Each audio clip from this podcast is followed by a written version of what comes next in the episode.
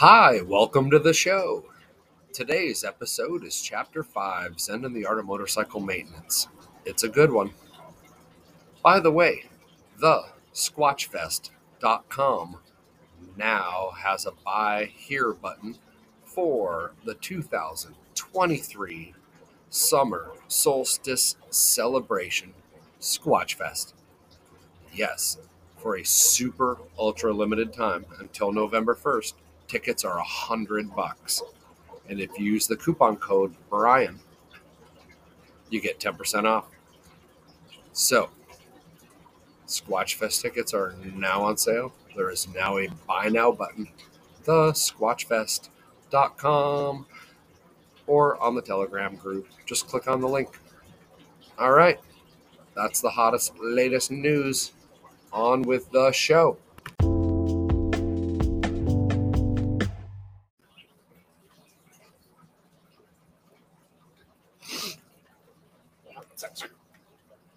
Scraps.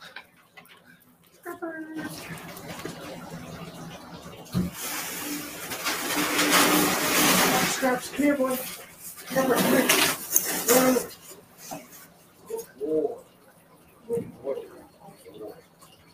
Yeah, you come by me. Okay. Come here.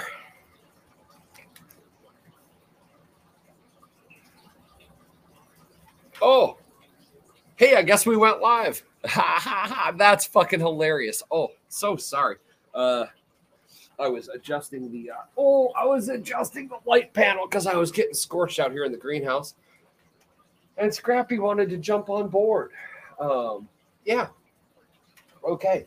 Today's Thursday, so we're gonna onward with the uh, Zen of the Art of Motorcycle Maintenance series. Um, we're up to chapter five. This is a great chapter. Um, I got my little notepad over here. I'm going to uh, put Scrappy down here, take some notes along with you, and uh, yeah, I'll stop it here and again when he goes back and forth between the motorcycle phase and the the Chautauqua phase. Uh, yeah, whatever. We'll find some spots to stop. If it's your first time joining us uh, on Thursdays, I basically do a virtual book club. Um, right now, we're doing Zen and the Art of Motorcycle Maintenance by Robert Pirsig. Uh, today we're on chapter five, doing a chapter a week. Uh, so this is going to run about 36 weeks. Um, uh, his subtitle of his book is uh, An Inquiry into Values. Um, chapter five, we're just getting to the beginning of the philosophical underpinning of the book, of the actual inquiry. Um, so, on with the show on with the show. Super Dog Scrappy. Okay, we might have to adjust some volume. We'll just we'll see here how it goes.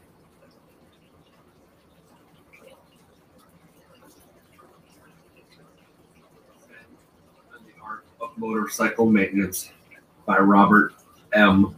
Pirsig. Read by yours truly, Scramblin. Chapter 5 The flatness of the prairie disappears, and a deep undulation of the earth begins. Fences are rarer, and the greenness has become paler, all signs that we approach the high plains. We stop for gas at Hague and ask if there is any way to get across the Missouri between Bismarck and Mobridge. The attendant doesn't know of any. It is hot now, and John and Sylvia go somewhere to get their long underwear off. The motorcycle gets a change of oil and chain lubrication. Chris watches everything I do with some impatience. Not a good sign. My eyes hurt, he says. From what? From the wind. We'll look for some goggles. All of us go in a shop for coffee and rolls. Everything is different except one another. So we look around rather than talk, catching fragments of conversation among people who seem to know each other and are glancing at us because we're new. Afterward, down the street, I find a thermometer for storage in the saddlebags and some plastic goggles for Chris. The hardware man doesn't know any short route across the Missouri either. I love that part when they walk into the diner and everyone's talking about local shit because they're so far out in the plains. And they're the new, right? They're looking at everything because it's all new to them. But they're being looked at by everyone else because they're the new thing in the scene. Oh, yeah. If you've never gone to like hometown bars not in your hometown, best thing you can do is you get there is just do bar shit. Like, yeah, yeah, they're all gonna look at you because you are the new thing, but it doesn't mean you're fucking special. You're just there and you're the new thing. So they've been in the same bar for years, sitting on the same stool, looking at the same shit. They don't really care. You're just interesting because you exist. I love it. West Coast. Study the map. I had hoped we might find an unofficial ferry boat crossing or footbridge or something in the 90 mile stretch, but evidently there isn't any because there's not much to get to on the other side. It's all Indian reservation. We decide to head south to Mobridge and cross there. The road south is awful, choppy, narrow, bumpy concrete with a bad headwind going into the sun and big semis going the other way. These roller coaster hills speed them up on the downside and slow them up on the upside and prevent our seeing very far ahead, making passing nerve wracking. The first one gave me a scare because I wasn't ready for it. Now I hold tight and brace for them. No danger. Just the shock wave that hits you. It's hotter and drier. At Herreid, John disappears for a drink while Sylvia and Chris and I find some shade in a park and try to rest. It isn't restful. A change has taken place, and I don't know quite what it is. The streets of this town are broad, much broader than they need be, and there is a parlor of dust in the air. Empty lots here and there between the buildings have weeds growing in them. The sheet metal equipment sheds and water tower like those of previous towns, but more spread out. Everything is more run down and mechanical looking and sort of randomly located. Gradually, I see what it is. Nobody is concerned anymore about tidally conserving space. The land isn't valuable anymore. We are in a western town. We have lunch of hamburgers and malts at an A&W place in Mo. Yeah, if you haven't driven across the whole country or lived around the country, uh, yeah, I mean, I've lived from uh, Pittsburgh to Michigan, to Chicago, Phoenix, to Seattle, Newport Beach. Uh, so if you haven't been out west and you live anywhere east of the Mississippi, for sure Chicago and east. Land has a different uh, yeah, when he talks about like getting out to the west, shit's not tidy. Nobody gives a fuck about space. Um, yeah, like West Texas, like Arizona, New Mexico, Wyoming, Montana. Like, you just drive by and look, and there's just like shit everywhere when you're driving by homesteads because they got like fucking like a hundred, two hundred acres because it's just shit, and they picked it up for like twenty-five dollars an acre, ten dollars an acre back in the day, right? Because it was just nothingness except howling wind and fucking sand. uh, yeah, and like towns developed out west more because they needed trading hubs of people doing shit, not down in the scrubby land. Like they were out like trapping, hunting, getting gold, going extracting wealth out of the environment.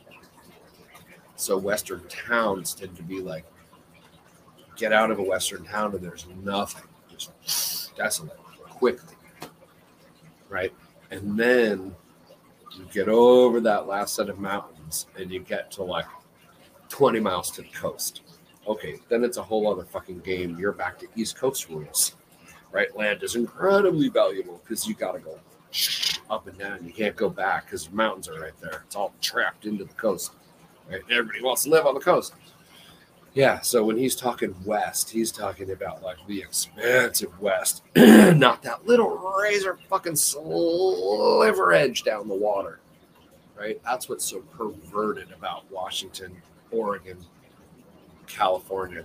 You have that fucking razor edge of 20 miles of land from the water that control like the vastness. That it's a five hour, five and a half hour drive to the other side of the state, right? And you're talking about 18 minutes worth of people driving due east control five and a half hours worth of landmass. Fucked up. It's the West. Welcome to it. Cruise down a heavily trafficked main street, and then there it is, at the bottom of the hill, the Missouri. All that moving water is strange, banked by grass hills that hardly get any water at all. I turn around and glance at Chris, but he doesn't seem to be particularly interested in it. We coast down the hill, clunk onto the bridge, and across we go, watching the river through the girders moving by rhythmically. And then we are on the other side. We climb a long, long hill into another kind of country. The fences are really all gone now. No brush, no trees. The sweep of the hills is so great. John's motorcycle looks like an ant up ahead, moving through the green slopes. Above the slopes, outcroppings of rocks stand out overhead at the top of the bluffs. It all has a natural tidiness. If it were abandoned land, there would be a chewed up, scruffy look with chunks of old foundation concrete, scraps of painted sheet metal and wire, weeds that had gotten in where the sod was broken up, or whatever little enterprise was attempted. None of that here. Not kept up. Just never messed up in the first place. It's just the way it was. It always must have been. Reservation land. There's no friendly motorcycle mechanic on the other side of those rocks, and I'm wondering if we're ready for this. If anything goes wrong, now we're in real trouble. I check the engine temp with my hand. It's reassuringly cool. I put in the clutch and let it coast for a second in order to hear it idling. Something sounds funny, and I do it again. It takes a while to figure out that it's not the engine at all. There's an echo from the bluff ahead that lingers after the throttle is closed. Funny. I do this two or three more times. Chris wonders what's wrong, and I have him listen to the echo. No comment from him. This old engine has a nickels and dimes sound to it, as if there were loose change flying around the inside. Sounds awful, but it's just normal valve clatter. Once you get used to that sound and learn to expect it, you automatically hear any difference. If you don't hear any, that's good. I tried to get John interested in that sound once, but it was hopeless. All he heard was noise, and all he saw was the machine and me with greasy tools in my hands. Nothing else. That didn't work. He didn't really see what was going on and was not interested enough to find out. He isn't so interested in what things mean as in what they are.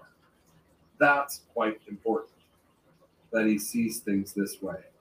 It took me a long time to see this difference, and it's important for the Chautauqua that I make this difference clear.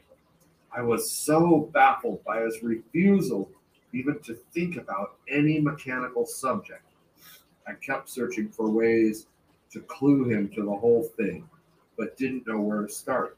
I thought I would wait until something went wrong with his machine, and then I would help him fix it and that way get him into it. But I goofed that one myself because I didn't understand the difference in the way he looked at things. His handlebars had started flipping. Not badly, he said, just a little, when you shoved hard on them. I warned him not to use his adjustable wrench on the tightening nuts. It was likely to damage the chrome and start small rust spots. He agreed to use my metric sockets and box ends. When he brought his motorcycle over, I got my wrenches out, but then noticed that no amount of tightening would stop the slippage because the ends of the collars were pinched shut. You're going to have to shim those out, I said. What's a shim? That's a thin, flat strip of metal. You just slip it around the handlebar under the collar, and it will open up the collar to where you can tighten it again. You use shims like like that to make adjustments in all kinds of machines. Oh, he said. He was getting interested. Good. Where do you buy them? I've got some right here, I said gleefully, holding up a can of beer in my hand. He didn't understand for a moment. Then he said, What? A can? Sure, I said. Best shim stock in the world. I thought this was pretty clever myself. Save it, save him a trip to God knows where to get shim stock. Save him time, save him money. But to my surprise, he didn't see the cleverness of this at all. In fact, he got noticeably haughty about the whole thing. Pretty soon, he was dodging and filling with all kinds of excuses before I realized what his real attitude was. We had decided not to fix the handlebars after all. As far as I know, those handlebars are still loose, and I believe now that he was actually offended at the time. I have the nerve to propose a repair of his new $1,800 BMW, the pride of half a century of German mechanical fitness, with a piece of old beer can. Oh, du lieber. Since then, we have had very few conversations about motorcycle maintenance. None, now that I think of it. You push it any further, and suddenly you are angry without knowing why. I should say to explain this that beer can aluminum is soft and sticky as metals go. Perfect for the application. Aluminum doesn't oxidize in wet weather, or more precisely, it always has a thin layer of oxide that prevents any further oxidation. Also, perfect. In other words, any true German mechanic with a half a century of mechanical finesse behind him would have concluded that this particular solution to this particularly particular technical problem was perfect. For a while, I thought what I should have done was sneak over to the workbench, cut a shim from the beer can, removing the printing, and then come back and tell him we were in luck. It was the last one I had, specially imported from Germany. That would have done it. A special shim from the private stock of Baron Alfred Krupp, who had to sell it at great sacrifice. Then he would have gone gaga over it. That Krupp's private shim fantasy gratified me for a while, but then it wore off, and I saw it was just being vindictive. In its place grew that old feeling I've talked about before a feeling that there's something bigger involved than is apparent on the surface. You follow these little discrepancies long enough, and they sometimes open up into huge revelations. There was just a feeling on my part that this was something a little bigger than I wanted to take on without thinking about it. And it turned instead to my usual habit of trying to extract causes and effects to see what was involved that could possibly lead to such an impasse between John's view of that lovely shim and my own. This comes up all the time in mechanical work. A hang up. You just sit and stare and think and search randomly for new information and go away and come back. And after a while, the unforeseen factors start to emerge. What emerged in vague form at first and then in sharper outline was the explanation that I had been seeing that shim in a kind of intellectual, rational, cerebral way in which the scientific properties of the metal were all that counted. John was going at it immediately and intuitively grooving on it. I was going at it in terms of underlying form. He was going at it in terms of immediate appearance. I was seeing that the ship, what the ship meant. He was seeing what the ship was. That's how I arrived at the distinction. And when you see what the shim is, in this case, it's depressing. Who likes to think of a beautiful precision machine fixed with an old hunk of junk? I guess I forgot to mention John is a musician, a drummer who works with groups all over town and makes a pretty fair income from it. I suppose he just thinks about everything the way he thinks about drumming, which is to say, he doesn't really think about it at all. He just does it. Is with it. He just responded to fixing his motorcycle with a beer can the way he would respond to someone dragging the beat while he was playing. It just did a big thud with him, and that was it. He didn't want any part of it. At first, this difference seemed fairly minor. Then it grew and grew and grew until it began, until I began to see why I missed it. Some things you miss because they're so tiny you overlook them, but some things you don't see because they're so huge. We were both looking at the same thing, seeing the same thing, talking about the same thing, thinking about the same thing, except he was looking, seeing, talking, and thinking from a completely different dimension. He really does care about technology. It's just that in this other dimension, he gets all screwed up and is rebuffed by it. It just won't swing for him. He tries to swing it without any rational premeditation and botches it and botches it and botches it. And after so many botches, gives up and just kind of puts a blanket curse on the whole nuts and bolts scene. He will not or cannot believe there is anything in this world for which grooving is not the way to go. What's the dimension he's in?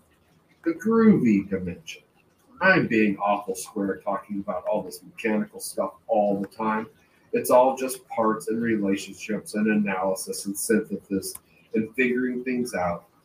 And it isn't really here, it's somewhere else, which thinks it's here, but a million miles away. This is what it's all about. He's on this dimensional difference, which underlay much of the cultural changes of the 60s. I think, and it's still in the process of reshaping our whole national outlook on things. The generation gap has been a result of it. The names beat and hip grew out of it.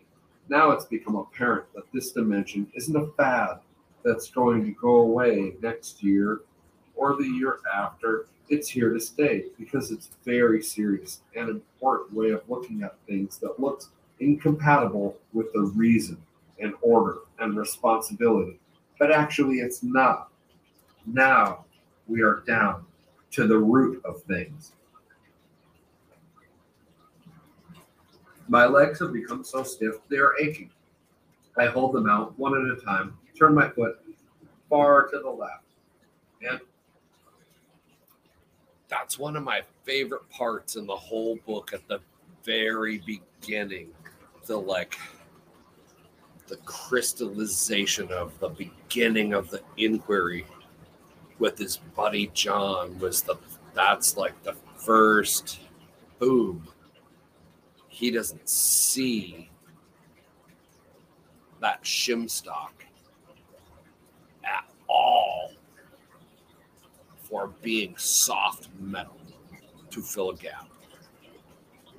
He sees a thing in a bag barcode from a factory that's labeled shim stock as shim stock.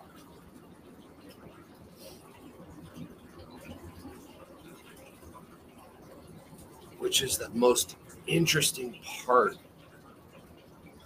right, of becoming self sufficient or egoist or whatever, in charge of yourself, right? You have to see things for their purpose, not what everybody else calls them. I guess if you're just fucking independently wealthy and trust fund baby, yes. But, right, once you start seeing things for what they actually do or the part that they play and that can do, that's why on the prepping journey, I'm getting rid of shit now. Going light. Once you figure out like how pieces are put together because you understand the interactions of the parts and what the parts actually are, right? That's the whole Jack thing. Swales aren't permaculture. Food forests aren't permaculture. Like none of it is. It's just, it's a design science, right?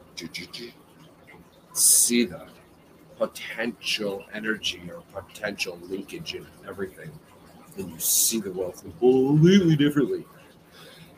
Ah, which is maybe the woke versus awoke division now. I don't know. On with the show. So we'll go to stretch the leg. It helps, but then the other muscles get tired from holding the leg out. What we have here is a conflict of visions, of reality. The world as you see it right here, right now, is reality, regardless of what the scientists say it might be. That's the way John sees it. But the world, as revealed by its scientific discoveries, is also reality, regardless of how it may appear. And people in John's dimension are going to have to do more than just ignore it if they want to hang on to their vision of reality. John will discover this if his points burn out. That's really why he got upset that day when he couldn't get his engine started. It was an intrusion on his reality. It just blew a hole right through his whole groovy way of looking at things, and he would not face up to it because it seemed to threaten his whole lifestyle. In a way, he was experiencing the same sort of anger scientific people have sometimes about abstract art, or at least used to have, that didn't fit their lifestyle either. What you've got here really are two realities one of immediate artistic appearance and one of underlying scientific explanation. And they don't match and they don't fit and they don't really have much of anything to do with one another. That's quite a situation. You might say there's a little problem here. At one stretch in the long, desolate road, we see an isolated grocery store. Inside, in back, we find a place to sit on some packing cases and drink canned beer. The fatigue and backache are getting to me now. I push the packing case over to a post and lean on that. Chris's expression shows he is really settling into something bad. This has been a long, hard day. I told Sylvia way back in Minnesota that we could expect a slump in spirits like this on the second or third day, and now it's here. Minnesota? When was that? A woman, badly drunk, is buying beer for some man she's got outside in a car. She can't make up her mind what brand to buy, and the wife of the owner waiting on her is getting mad. She still can't decide, but then sees us, then weaves over and asks if we own the motorcycles. We nod yes. Then she wants a ride on one. I move back and let John handle this. He puts her off graciously, but she comes back again and again. Offering him a dollar for a ride. I make some jokes about it, but they're not funny and just add to the depression. We get out and back onto the brown hills and eat again. By the time we reach Le Mans, we are really aching tired. At a bar, we hear about a campground to the south. John wants to camp in a park in the middle of Le Mans. A comment that sounds strange and angers Chris greatly. I'm more tired now than I can remember having been in a long time. The others too. But we drag ourselves through the supermarket, pick up whatever groceries come to mind with some difficulty, pack them into the cycles. The sun is so far down, we're running out of light. It'll be dark in an hour. We can't seem to get moving. I wonder, are we dawdling or what? Come on, Chris, let's go, I say. Don't holler at me. I'm ready. We drive down a country road from Le Mans, exhausted for what seems like a long, long time.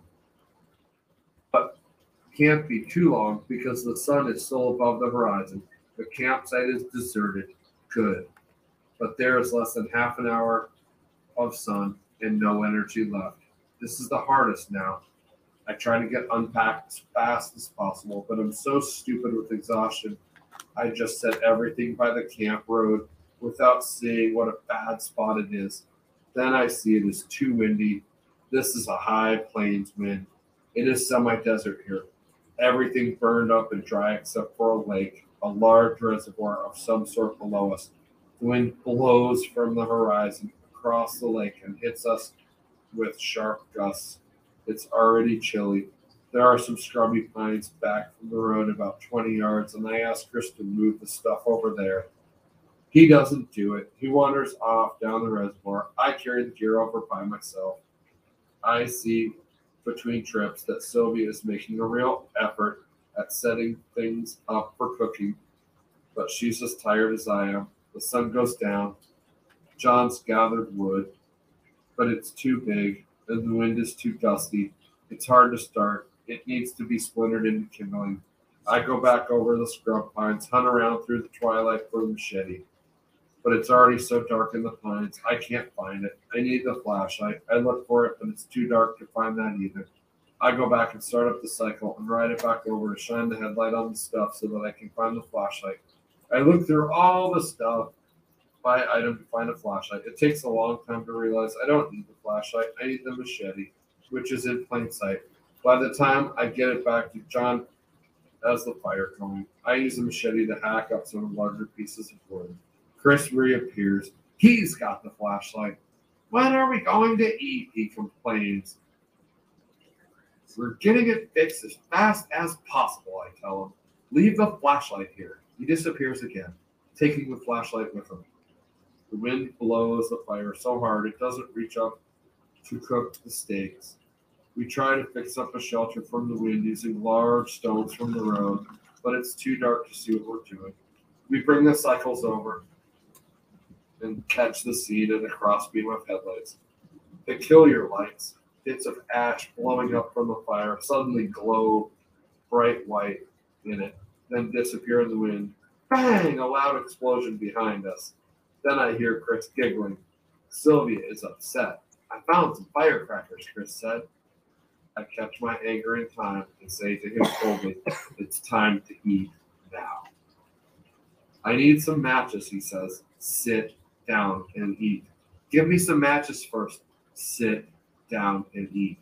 He sits down, and I try to eat the steak with my army mess kit knife, but it's too tough, and so I get out a hunting knife and use it instead. The light from the motorcycle headlight is full upon me, so that the knife, when it goes down into the mess gear, is in full shadow and I can't see where it's going. Chris says he can't cut his either, and I pass my knife to him. While reaching for it, he dumps everything onto the tarp. No one says a word. I'm not angry that he spilled it. I'm angry that now the tarp's going to be greasy for the rest of the trip. Is there any more? He asks. Eat that, I say. It just fell on the tarp. It's dirty, he says. Well, that's all there is. A wave of depression hits. I just want to go to sleep now. But he's angry, and I expect we're going to have one of his little scenes.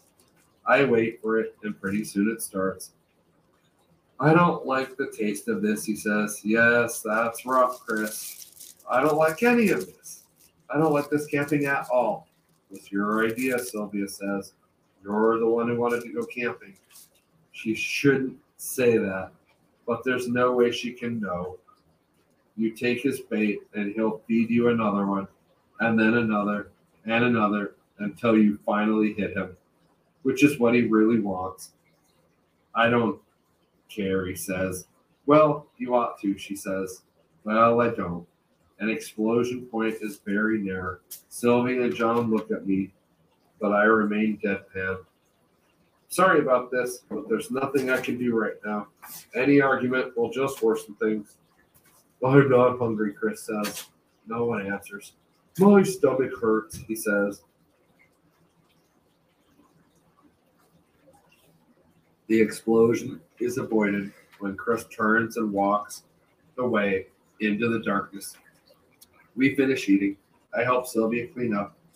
Then we sit around for a while. We turn the cycle lights off to conserve the batteries because the light from them is ugly anyway.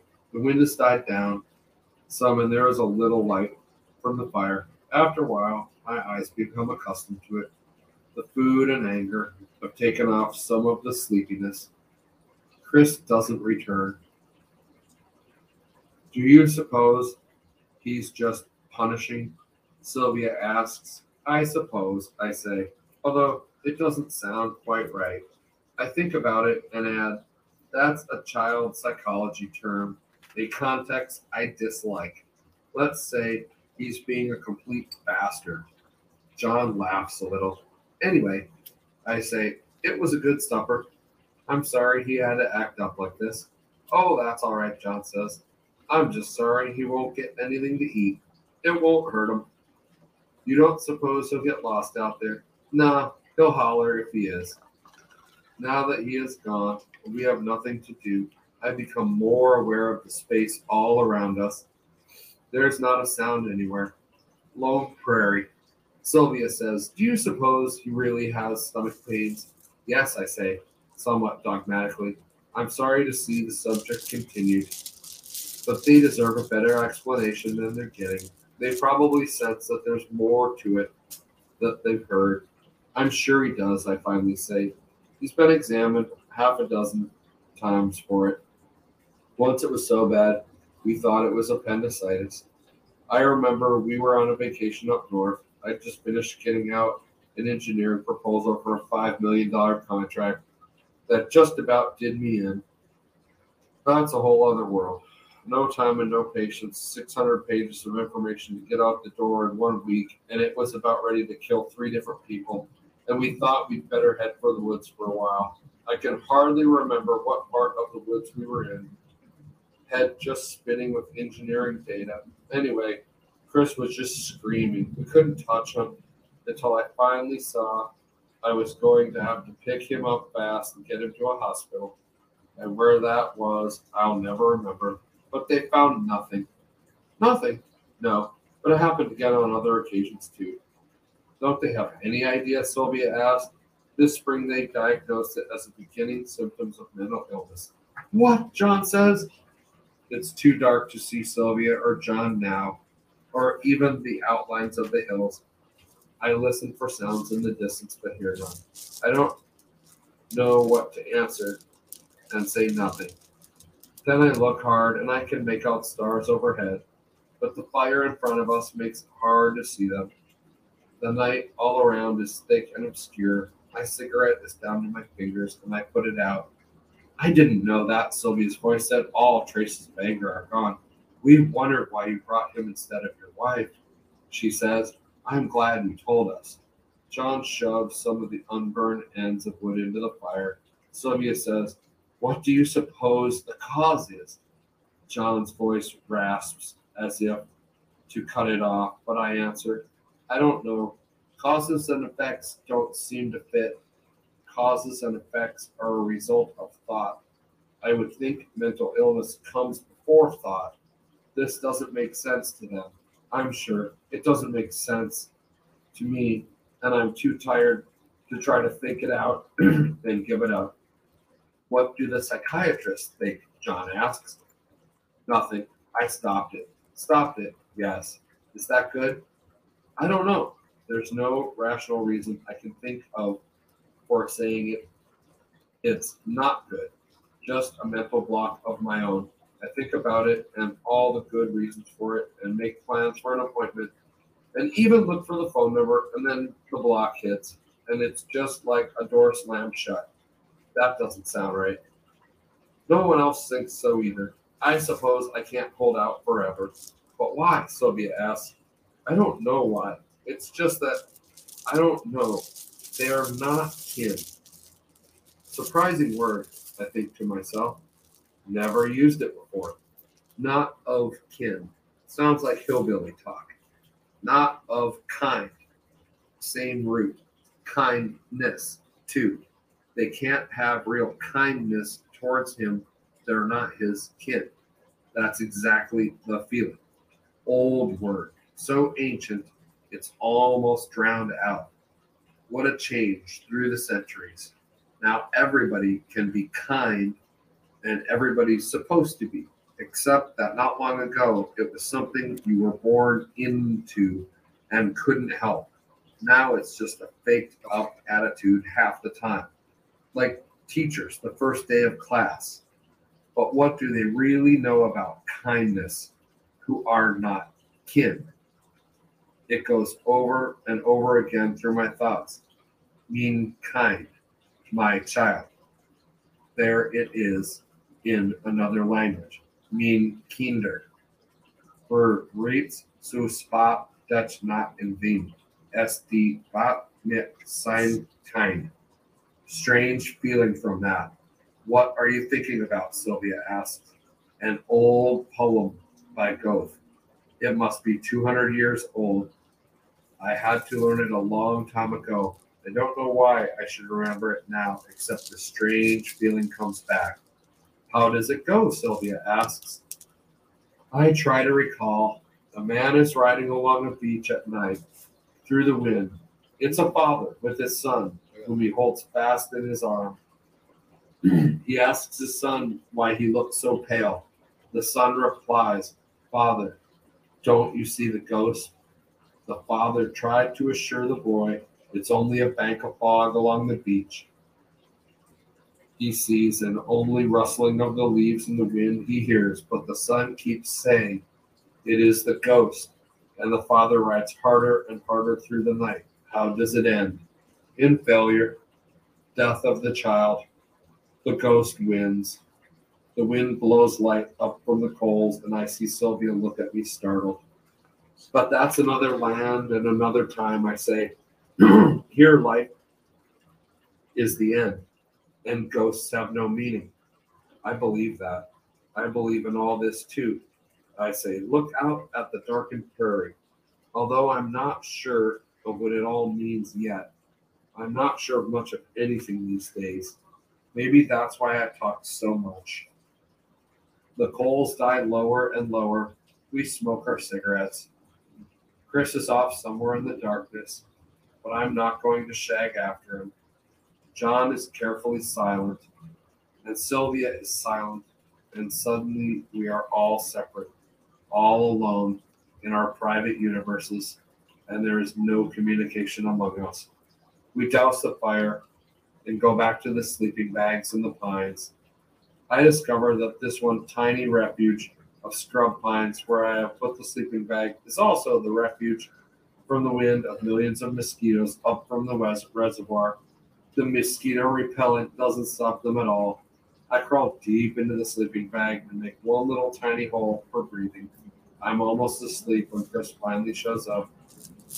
There's a great big sand pile over there, he says, crunching around pine needles. Yes, I say, go to sleep. You should see it. Will you come see it tomorrow? We won't have time. Can I play over there tomorrow morning? Yes. He makes inter- interminable noises, getting undressed and into the sleeping bag. He is in it. Then he rolls around. Then he is silent. Then he rolls some more. Then he says, Dad. What? What was it like when you were a kid? Go to sleep, Chris. There are limits to what you can listen to. Later, I hear sharp inhaling of phlegm that tells me he has been crying. And though I am exhausted, I don't sleep. A few words of consolation might have helped there. He was trying to be friendly, but the words aren't forthcoming for some reason. Consoling words are more for strangers, for hospitals, not kin. Little emotional band aids like that aren't what he needs or what's sought. I don't know what he needs or what sought. A gibbous moon comes up from the horizon beyond the pines, and by its slow, patient arc across the sky, I measure hour after hour of semi sleep. Too much fatigue, the moon and strange dreams and sounds of mosquitoes and old fragments of memory just jumbled and mixed in an unreal lost landscape in which the moon is shining and yet there is a bank of fog and I am riding a horse and Chris is with me and the horse jumps over a small stream that runs through the sand towards the ocean somewhere beyond and then that is broken and then it reappears and in the fog there appears an intimation of a figure. It disappears when I look at it directly. It then reappears in the corner of my vision when I turn my gaze. I am about to say something, to call to it, to recognize it, but then do not, knowing that to recognize it by any gesture is to give it a reality which it must not have. But it is a figure I recognize, even though I do not let on. It is Phaedrus, evil spirit, insane, from a world without life or death. The figure fades, and I hold panic down, tight, not rushing it, just letting it sink in not believing it, not disbelieving it. But the hair crawls slowly on the back of my skull. He is calling Chris. Is that it? Yes.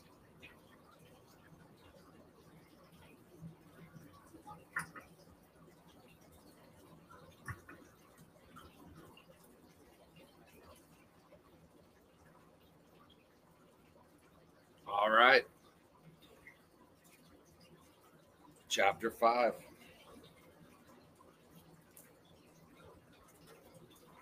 So interesting. Uh, yeah. if you haven't had kids, hmm, yeah. Uh, the whole like taking Chris on the on the trip, right? Chris having um, actual physical pain that isn't manif- you know the doctors can't find so it's obviously psychosomatic right? And they're starting to call it mental illness and wanting to do shit and his dad's like fuck that. Let's go on a motorcycle trip. Yep. It's a thing. Oh, handled the way I handle it. For sure. Let's go to the fucking woods. Back to back to realness, away from fakeness. But yeah, it uh it's interesting, right? You don't fucking eat, you don't fucking eat. You tip your food over, you tip your food over. Uh, and then his whole talk about the the kin, the family, the kind, right? you know,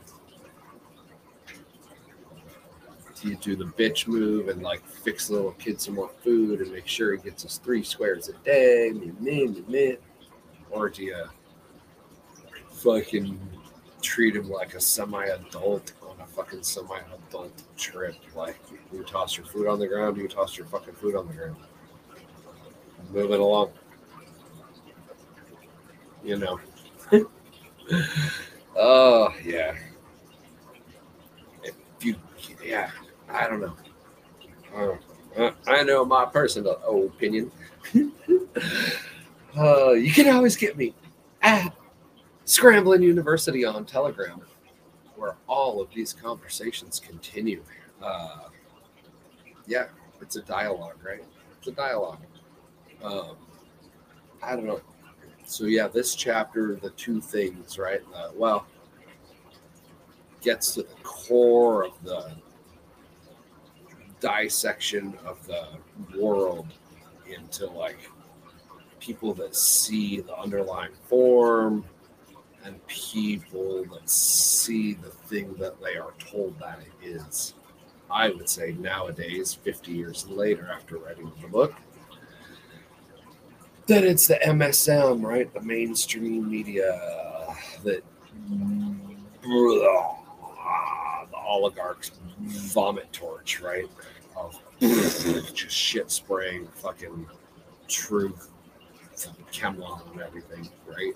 Like you just roll up to the shit pile with a fucking hose and just spray like this is a lovely dan- uh, you know this is a lovely lawn on top of a big shit pile and you know it looks like a lovely lawn so it must be right oh yeah fuck you're not feeling perfect we got a pill for that oh my god all the fucking like skin commercials for Jesus Christ, every fucking thing will heal you from the inside out. Yeah, suck a dick. Your skin's your largest organ in your fucking body. So you're gonna start taking pills to fuck with an organ and treat a symptom, right? Like a flare up on the thing, like a tumor on your liver.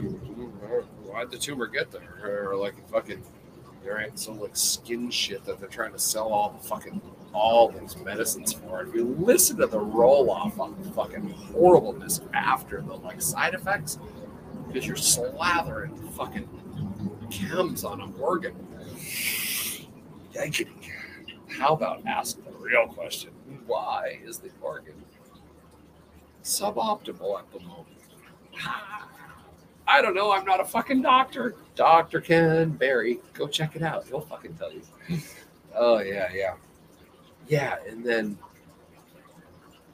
the gut biome to chemical factory internally to the fucking machine. Woof. I can tell you, at a hundred micrograms, like something fucking so small you can't really measure it, can't see it. Fuck. Better hope the chemists are good. Yeah, 100 micrograms of fucking LSD will just different whole perception of reality for sure for a while. Uh, right? So, if that tiniest amount of tiny chemical, right, or fuck, try eating a couple grams of mushrooms, if that tiny amount of psilocybin can whoosh, blast you into another universe of total consciousness of different dimension of thinking, completely, right? Then, why can't the billions of gut creatures that live inside your fucking biome that are eating the chemical factory food shit that you're shoveling in, converting it to some wackadoodle chems that who the fuck knows, right? In the tiniest of amounts to like make you maybe just feel like shit or like scared or paranoid or fucking worried, right? Or hypersensitive to the fucking slather stream coming out of the fucking talking devices of FUD fear factor bullshit. I don't know. Don't know. Yeah, I don't know. Yeah, if I had a kid that was sick, what would I tell them? Uh, maybe eat a proper human diet. Start there. Start there. Eat what humans walked around like fucking apes for like millennia. Eat. Nothing else. Just that. Nothing that comes from the man downtown in the factory. No fakey this. Like, oh, I need protein because I'm a fucking fake vegetarian. So I'm going to eat the like blah blah scrumpled up crustacean shells or whatever the fuck. Come on. There was no caveman walking around eating that. Yeah. So what would I do first? I would first make sure my kid was sleeping on a real fucking schedule with the sun and the moon. Regulate sleep. Second, feed him real fucking food. Real food. Real food. Actual food. Caveman walking around would get, not shit from the man downtown in factory. Right? And then fucking let him be. Right? Ah, kids like, fuck, school terrorizes me. Ah, okay, don't go to fucking school. Not good. You convince me. You're now schooling yourself. You're in charge. Go. Do it. Yeah, fucking no excuses. Yeah. I love it when you just let the kid fucking not eat. Yeah. yeah. That's how it is, man. You fucking you you do your shit, you do your shit, right? Whatever happens, happens. Oh, it's beautiful. Yep. I used to let the get I used to let get into a lot of shit and whatever fucking followed me home, usually they're like, Yeah, fucking you gotta eat that too. Oh yeah. Oh, the teacher life. All right, well, fuck, we're coming up on an hour. Let's not make this too long. I did lots of commercial during the show. Go back and look in the uh, comment live stream on the side. Uh, uh, that was my plain cream. Does absolutely nothing. But, you know, ow, I have no meniscus, so I put it on my knee every day. And I'm just telling you what I do with it. I'm not telling you it does anything. It says right on it, does absolutely nothing. Uh, oh Jesus, yeah, and my drug war vet shirt, yeah, grab those on the website. Uh, and my goddamn world's greatest coffee. Seriously, when I was taking like billion dollar clients, like big old motherfuckers, like around Waldorf Astoria, Embassy Suites. We worked with Panera Bread, like people who are now known for having like fuck their coffee's good we hunted their beans. I just happened to work with the C store guys and Office Coffee and some other bullshit. But anyway, the team, right? It was a team. I learned about the world's best coffee and how little it costs in reality if you look at your profit model a little differently to make literally the world's best fucking coffee not cost ridiculous amount of money. I mean, you can, you can play that game. Go look at some of Dick's shit. It's over roasted, but, the beans, yeah, yeah. So, anyway, can be a game, cannot be a game. Not a game for me. We are, uh, yeah, we got a few more uh, people on board for the uh, fucking NFT launch to 100. So I'm gonna have to redo that board now that I look at that. Yeah, we got we got to update that. Um, a few more people are on, so keep getting people on the C four C four. Each of these bags should literally be. I mean, Starbucks is selling the Ethiopian uh, pounds for 38 bucks. This is fucking way better than that. So yeah, each one should be 40. You get 50 bucks worth of coffee a month for 40 bucks go. Or if you want cannabinoid shit, go look at my store. Or we hand make soap by request. Stay at my Airbnb, camp at my fucking hip camp, whatever. Don't care. Consulting services.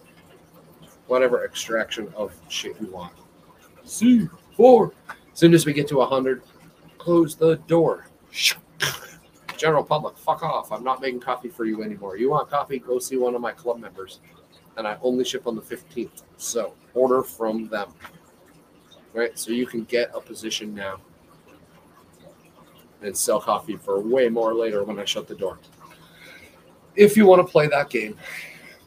All right. Thanks for tuning in. Next Thursday, Zen 6. And uh, next Tuesday, if you like music, I review Phish songs. So I talk about a Phish song every Tuesday. Monday, Wednesday, and Friday. Woo, a lot more crazy. I usually publish on uh, on Sunday night what I'm doing for the week. If you look on the YouTube channel, you can peek ahead. So drop into my YouTube, give me a like. If you would, subscribe, turn off the ringer notification if you don't want to get notified. I won't bug you. All right. Peace out. Love you guys. See you next Thursday at least, if not tomorrow. Have a great day. Go enjoy the sunshine.